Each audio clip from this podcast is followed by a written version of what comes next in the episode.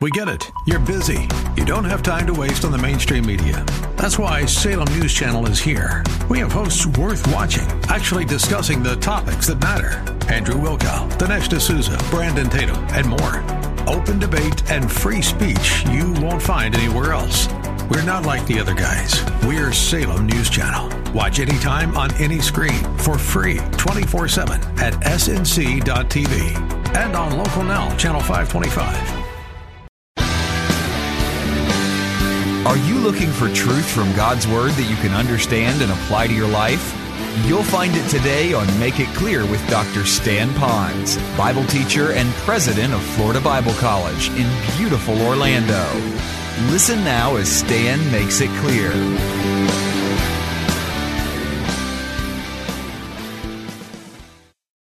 Well, now where are we in Romans? Because we talked a little about sin.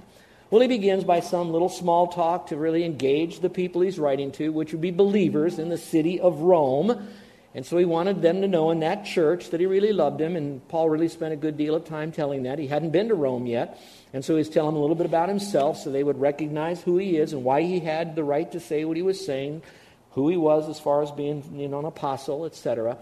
But then he gets right into it, and I, I don't. This is this is big news because Paul gets right into this, and he starts out by telling that there are three kinds of people in the world generally in their relationship to God.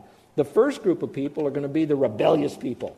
They're going to be the rejectors of God. These are the ones that we might want to call pagans. They have their gods, but it's little g O D S. In fact, what they've done is they've made little handmade gods out there. Although they knew God, His eternal um, power and His divine nature and all of that, but they didn't worship Him. They put Him down, and so then God took those people and gave them up to their own religion which was a rejected God, and they had a horrible life after that. And you could read all about it, and you can get that and learn it.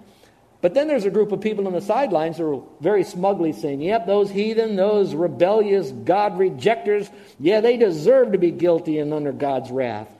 And those are the people that are looking at themselves and saying, I'm pretty respectable. I'm not wicked and bad like those people. I've done a pretty good job with my life. I help people. I've got a good family. I pay my taxes, that kind of thing. And so they are very respectable.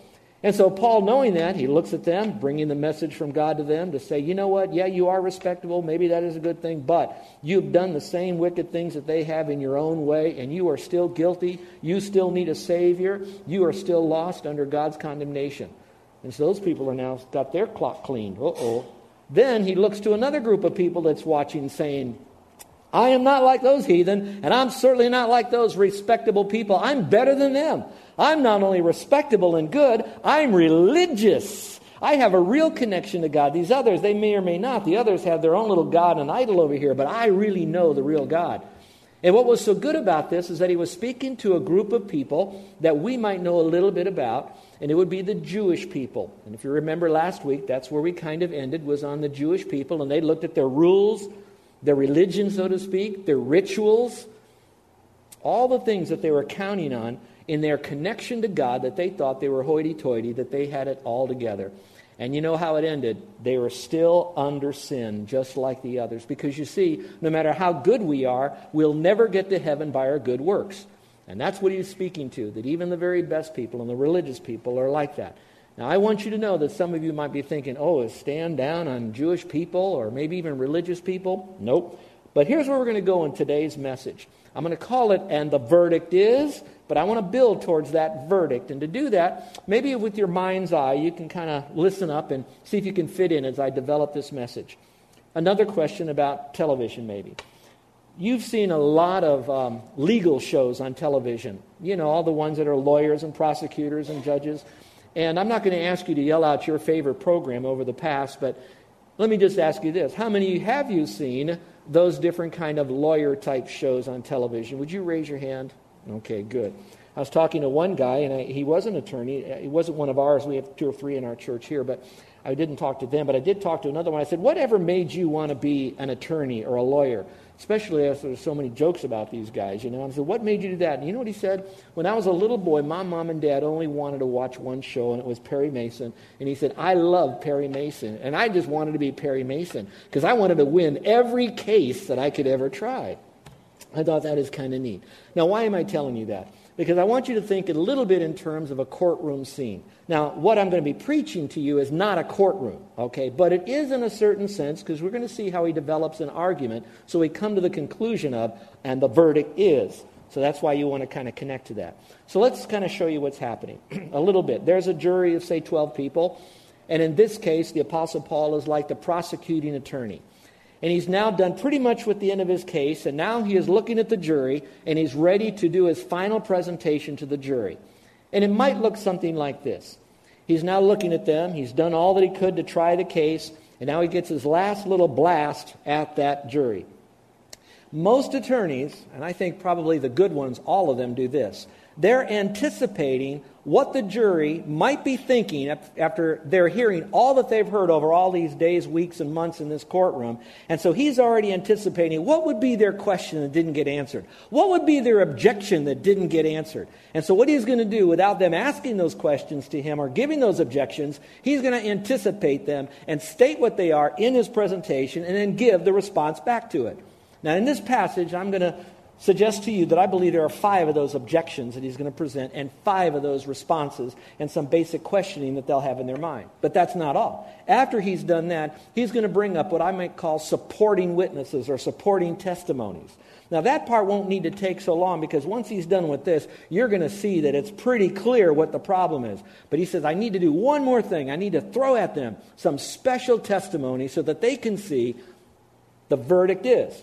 Now, when he's done with that, he then ends up with giving the conclusion. So he does the objections and the responses. He does all of his testimony with the supporting testimony. And then he says, All right, now here is the conclusion of the whole matter and why you need to find them, whatever that might be. And then we're going to see in this case, obviously, it's going to be guilty. And so, why don't you follow along? Because even though there's jury, you may be part of that jury right now. Those of you listening to me might have those same objections about Christianity and God and what means for you to be a sinner and lost and condemned and a place waiting for you in hell, separated from God, and all the stuff that most people don't even want to talk about. And yet, I want you to not feel underneath this pall of doom and gloom. There is that, because there is that problem. But I also want you to know that the Lord will very quickly take full responsibility to provide a way of escape so that you can have eternal life. So you want to be a part of that. Now, last, I want you to listen as well as this. While I'm presenting this to you, those of you who know Christ as your Savior for so long, you already know that according to Scripture that we need to be out there telling other people about Christ. So while I'm presenting this, I'd like for you to take whatever notes you need to take so that you would know how to respond to people that might be asking you very similar questions. Because all through this, I'm going to give you subliminally, but yet out there for you to understand, ways that you can communicate your faith in certain perspectives. So, if you will, this message is for all who will listen to it in whatever area of your journey you are with God. If you're with me so far, say, uh huh. All right, good. Well, let's go on now, shall we? We're going to turn to Romans chapter 3. And we're going to begin with some of the objections here and then some of the responses. And I think you can follow pretty well on this. So let's go to objection number one. I put it here in my little language. I said, Do Jewish people have an advantage? Because you remember it's coming off of the end of chapter 2 when they might say, Wow, I'm a sinner too, but does the Jewish people have an advantage? And we might even expand that to do, do religious people, do they, do they have any hope? Are they still going to be lost and separated from God? What about religious people? Can they have eternal life? Is there any hope for them? Look at the verse. It says, Then what advantage has the Jew? Or what has benefit of circumcision, which was an outward sign of an inward attitude that was fulfilling the law of an eight day year old boy, an eight day boy, that they were doing to show that they were Jewish people and that they were part of the covenant relationship with God? So they're saying, what advantage has the Jew? Or what benefit do, do all these rites and rituals and regulations have? Do we even have an advantage? And the response is, Yes, there is a privilege being a Jew. Notice how Paul responds. Great. In every respect, there's advantage to be Jewish, even though you're under the law and you're lost. First of all, that they are entrusted with the oracles of God. That gives an advantage to Jewish people, especially to understand God, the real God, the Messiah, who is Christ from the Old Testament writings, as well as salvation that's embedded in there in the germ or the uh, seed level of salvation in the Old Testament. It is an adva- advantageous to them but it still doesn't mean that they have eternal life. So, what are they doing? They're questioning their uniqueness or their privilege or their specialness. You mean all this that we've done, all this that we know about God, that has no help? Are we special in any way? Is there any advantage in all of this? Is there? Yes, there is. But listen, folks, listen. no matter how special they are or were, that still does not give them a leg up into eternal life because there's still only one door. It's Jesus. There's only one way. It is faith in Jesus, the Messiah, that gives them eternal life. And so even though they're Jewish, they do have some advantages, but even those advantages does not, do not get them into heaven. Now let's pause for a moment. The question is now, okay, what, what would be the advantage of being Jewish, if there is an advantage? And I'm going to reduce it to two biggies, okay? In this context, it says the oracles. Now, some people might want to say, well, that would be the Decalogue, the Ten Commandments. It could be the Pentateuch. I think the word, if you run it through more scripture, you're going to find that it really refers to all the sayings, all the teachings, all the principles, all the commands of God in the Old Testament. So they had the Old Testament. Now, I'm going to give you some new stuff that you might not be aware of, but I want you to catch this because this is so cool. Most of you have probably seen the movie Raiders of the Lost Ark or something, all right? And so they're looking for this ark. And I love Hollywood movies and all the fun and all that stuff of that kind of a movie. I don't like all these movies. I don't want you to think I go to movies, but that, that deal. But I want you to know, like all the so called biblical movies coming out today, there is so much written into that by unsaved man or religious men, but not blood bought, born again believers in Christ that do that. So those stories are skewed because they're really driven by often greed or money or popularity or whatever. Now, that being said, if you recall, as the children of Israel, they left Egypt, they are now in this wilderness experience. God now begins to communicate to them in a very special way through Moses. And we would call them the covenant or the testimonies or the teaching. And in one time, two times actually, but he went up to the mountain, and on those particular tablets, you had the Ten Commandments. Well, at the same time, all that is going on, the Lord is now saying that they have to build a box. And this box would be an ark, not as big as uh, the big ark that Noah had, but a, but a big enough ark and on that ark, it was such a special ark, they would pour all this melted gold on the outside, all this gold on the inside. They had special little um, hoops, we might say, on each side that they would take this long pole so they could carry it. And they had to carry it a certain way, certain time, certain people. Everything was special with this ark. But that's not what was so special.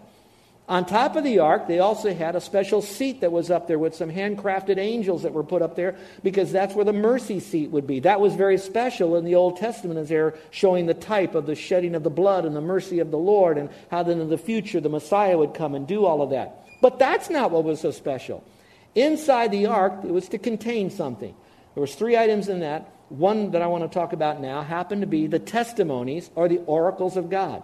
So the Jews were given this. They were given this box. They were to put it in this box. They were to protect this box, carry this box. They're to put it in this tabernacle tent kind of thing because the oracles of God were so important and that was given to the Jews. But that wasn't good enough either because after they got into the promised land, after many generations, David popped on the scene and then he wanted to build this extravagant temple to put all of this stuff in. God says, No, not you. There's a lot of reasons, but you can do it to the next generation. So it went down to Solomon. So Solomon then takes dad's plans, gets all of this stuff put together where dad had all these uh, connections in the community, we might say. And so he built this, the temple of all temples but inside that temple happened to be this ark. Inside the ark happened to be the oracles of the testimony. Now I'm saying all that to say this. So when the Jews felt like they had a connection to God, they had boatloads of information of their connection to God and why, because of all that teaching and who they were. That was what they felt so special. Here's number two. The other, we might say, privilege of the Jewish people was that they were to take their God and communicate it to others. No, not marry. No, not bow down to the other gods. No, not become like the other nations around them. But whatever they could about their God, make their God known. Now, if you want to, you could read all about that in Joshua, how that even ahead of time, you saw Rahab the harlot was already hearing about God because it was being talked about. I said all that now to say this. We're coming back to this point where the Jews would feel like, look at with all my religiosity, my rules, regulations, rituals, all of that, that gives me my special connection to God. And so they're saying, yep, you are special. You do have an advantage. That is true, but that's not enough to get you to heaven. Now, folks, listen up. This is how you can use this when you talk to other people who are just as religious, but they're not Jewish people. And now you can go through your own mind. What, are, what would be some people that are religious? And I don't mean like the pagan types now. I'm talking about those that have some connection to God. Now, if you don't mind, I'll bring this name out to you because we certainly love these people. And that would be the Roman Catholics. And so if you're listening you're Roman Catholic, I want you to know that I'm like in your backyard right now, sitting on a, on a log, just chatting with you and all the love that I can. And you know as well as I do that your religion, your background has a lot of rules, rituals, regulations. You got all that. So you sit on this log for a moment. Now I want to talk to you that are Episcopalians. And you have your rules and regulations. And you Methodists, you have yours. And those who are Baptist, we have rules and regulations. So, what advantage do we have? Well, for one thing, those that are truly embracing their Catholicism and those that are truly embracing all the other denominations, and if you know, that's what I'm talking about now. We'll call it uh, Protestantism and Catholicism. The advantage is we don't have to communicate to them that Jesus is God. Most of those people already believe Jesus is God. Do you agree with that? Say, uh huh. Do they have some kind of a Bible or a book that is very similar or to our Bible right here? Do they not have that? Yes, they do. Do they not believe that there is some kind of afterlife called heaven or something very similar to that? Do they? Yes or no? Yes. Do they believe in a condemnation state afterwards, whether there's a middle ground getting there or not, or getting away from it? They still believe there is an eternal judgment that they have to face. Do they do that? Yeah, they believe that. So they have a lot in common. What they don't have, again, as the threat of all of that, even though they might believe Jesus is Lord, Jesus is God, they're not believing that Jesus, when he died on the cross, that he paid the complete payment for everyone's sin, and that salvation is by grace alone, through faith alone, in Christ alone. So even religious people, they have an advantage. So don't put them down, use that illustration. Whether it's a Roman Catholic, Baptist, Methodist, Lutheran, or Episcopalian, and I find out a little bit about their background, I don't say, Ooh! No, I don't do that. I will use Roman Catholic because there's so many on the island. I'll ask them, You're Roman Catholic. Well, what kind of a Catholic are you? And they'll say, ah, ah, ah What do you mean? I guess a Roman Catholic. Okay. What kind of a Roman Catholic are you? Uh, I, I, I, don't know. What, what do you mean? I'll usually ask this Are you a Roman Catholic that is absolutely positive that if you were to die today, you go from here directly to heaven, you don't stop anywhere on the way up? And most of them say, No. Wouldn't you like to know that? How to do that? How you can get there? And when you do that positively with a lot of love and a lot of grace relationally, a lot of them will at least let you lovingly unpack what you believe with them. And so now here you're off and running again. And you're not denigrating their religion, you're just making sure the issue is always grace versus works. All right, that's objection number one in response. Safeguard it and share it was their two main responsibility. They were given God's word. All right, let's go to the second objection. All right, so now he's going back to the jury and he's thinking what they might be thinking, and he says, they might be thinking, well, if we give up on God, you know, here we are religious, but if we give up on God, will He give up on us? Let's look at the verse. What then? If some did not believe, their unbelief will not nullify the faithfulness of God, will it? So they're really questioning God's faithfulness. So here's what's really going on in their mind, if you don't mind me sharing this with you. What's happening is that they're thinking, all right, um, maybe if if I'm unfaithful, God will finally say, I'm through with you. I'm done. Well, remember who he's speaking to in this context. He's speaking primarily to Jewish thinkers, Jewish people, Jewish minded folks. So he's speaking in what we'll call a Jewish context. Believers are all there. We got that. But that, that Jewish mindset. And so they're thinking, well, maybe even though I have that special privilege, that God might not be faithful to me if I'm not faithful to him. Now, if you want to, and I don't have time, but if you want to, you want to go through the Old Testament. And here's what you're going to find in the Old Testament there are many promises that God made to the Jewish people. When He made those promises to the Jewish people, some of those promises are in two categories. Category number one is what we call conditional promises. Category number two is going to be unconditional promises. So he's got conditional and unconditional. Conditional is if you do this, I'll do that. And unconditional means no matter what, I'm going to do this. That's a promise. Let me give you some of the promises of God. One is, God said that there'll be a Jewish nation.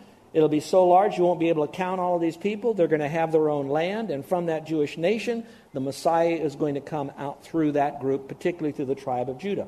Now, if you go back through the study, especially if you want to, over the book of Judges, you're going to see how many times these Jewish people who had an unconditional promise from God, they were not faithful, yet God remained faithful to the very end. So even if you're religious and you step back, I want you to know there is still hope for you if you place your faith alone in Jesus Christ because God will not reject his own. Now, let me explain to you on the part of salvation. Now, you need to listen very carefully because this truth will impact any religion, including the Jewish people. Conditional salvation and unconditional salvation. Conditional salvation is simply this those who believe in Jesus Christ, God will give eternal life to them. He that believes on him has right now everlasting life. That is conditional. It's conditional upon us believing in Christ. Are you tracking with me so far? If I believe in him, he gives to me eternal life. Now, this is where it gets dicey. Then some people say, okay, that must mean since it's conditional to get into salvation, it now becomes conditional to get out of salvation. No, no, because at the moment that we engage the unconditional promise, which is if I tr- the conditional promise, once I place my faith in Christ, He now saves me. All of a sudden, what's ignited is God's unconditional promise that says that if you believe in me, you will never perish. That's a wonderful passage I showed you or shared with you a moment ago that that man gave me from John chapter 10. And he says, And I give unto them eternal life, and they shall never, ever perish. Now, the beauty of that is, and I think all of us, if we're humble and honest to admit, as a believer in Christ, there have been times that we did not follow Christ. We did not really live for Him, that we were unfaithful to the Lord. Can you kind of look at me and at least nod your head if that's true? Okay, that's true. Did the Lord ever stop his unconditional promise and say, okay, you're going to hell? No, because that's a an unconditional promise to you and me. Well, let's go back to the passage here. So he says, if we give up in God, what then? If some did not believe, their unbelief will not nullify the faithfulness of God, will it? So they're questioning God's faithfulness. The response is absolutely not. It never be. Rather, let God be found true, though every man be found a liar. So it's saying here that even if you give up on the Lord, he is still the Lord. He will still be who he claimed to be. He will still fulfill every one of his promises based on what he said in his word because he is totally, totally faithful. All right, now, it goes into the next objection. So think about Paul. And he's looking into the eyes of these jury members. He's saying, I wonder what they might be asking next. They slip back. God's still faithful. Hmm. I bet they're thinking now that it doesn't matter how they live because God still loves them, and will still give them eternal life. Which brings our third objection here. Why bother being good? If God keeps his promises, then why be good? Because no matter what happens, I'm still going to heaven. It says here, but if our unrighteousness demonstrates the righteousness of God, what shall we say? The God who inflicts wrath is not unrighteous, is he? And I like this phrase I'm speaking in human terms, which means he's saying, I'm building an argument right here that is so ludicrous because it's, devi- it's devised by man rather than God. It's your thinking, not God's thinking. So they are questioning God's righteousness. All right. Let me see if I can make it clear by an illustration, because some of you are saying, I still don't get that. I don't really, what does that really mean? All right, listen up. This illustration might help you. He's asking a question and answering a question here that is a little bit more thinking. What they might be saying, what they might be thinking is this. All right, why be good then? In fact, if I'm unrighteous, the more unrighteous I am, that means the more righteous God is. So I'm really doing God a favor by being more unrighteous because the more unrighteous I am, God really shines. The worse I am, the better He is. Wow, this is what I'm going to do. I'm going to make Him better. I'm going to make everybody really like the grace of God. I'm going to be as bad as I can be. Now, is that stupid? Say amen. I just indicted all of us. Because later on in the same book, he really speaks to Christians and he says, Well, you folks, you got brain damage? You, you think, what shall we say? Shall we continue in sin so that grace can abound? And he says the same thing. God forbid. No, no, no, no, no, no, no. Let me show you again how stupid it is, if you don't mind. I want to really drill this home. Husband and wife, they get married. Partly through the marriage, the husband now starts cheating on the wife, and he starts running all out. The wife still remains faithful. He's not faithful. He comes to her and says, Hey, you ought to be thanking me right now because the more unfaithful I am, the more faithful you look. and I want to say this very tenderly. We're laughing and having a good time, but there are many people listening to me right now that maybe not have heard that argument, but are feeling the pain of some unfaithful partner in their life. So he goes out a little bit more, and he comes back, and she's a little bit upset now. She's been very faithful, but now she starts really talking into her husband's life. And he says, Hey, you can't do anything. You got to be patient with me. You're supposed to be all patient. I'm the guy here, and I'll come back right now. Blah, blah, blah. And she gets more angrier. You know what that reminds me of? That kind of reminds me of a little bit of this passage.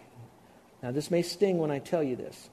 The Lord, in His faithfulness and His patience and His righteousness, no matter how unrighteous we are, He is still righteous. And part of His righteousness is to allow you to go as far as you want to go in your lifestyle.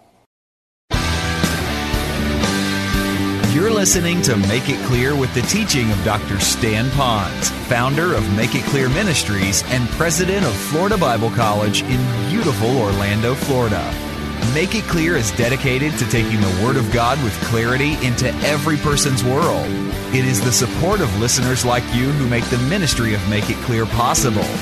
You can provide your tax deductible gift to Make It Clear online by going to makeitclear.org. Or you can mail your gift to Make It Clear, P.O. Box 607901, Orlando, Florida 32860. Thank you for helping us make it clear. If you would like to have Dr. Ponz speak at your church or event, please send us an email at tellmemore at makeitclear.org. Thank you, and remember to make it clear.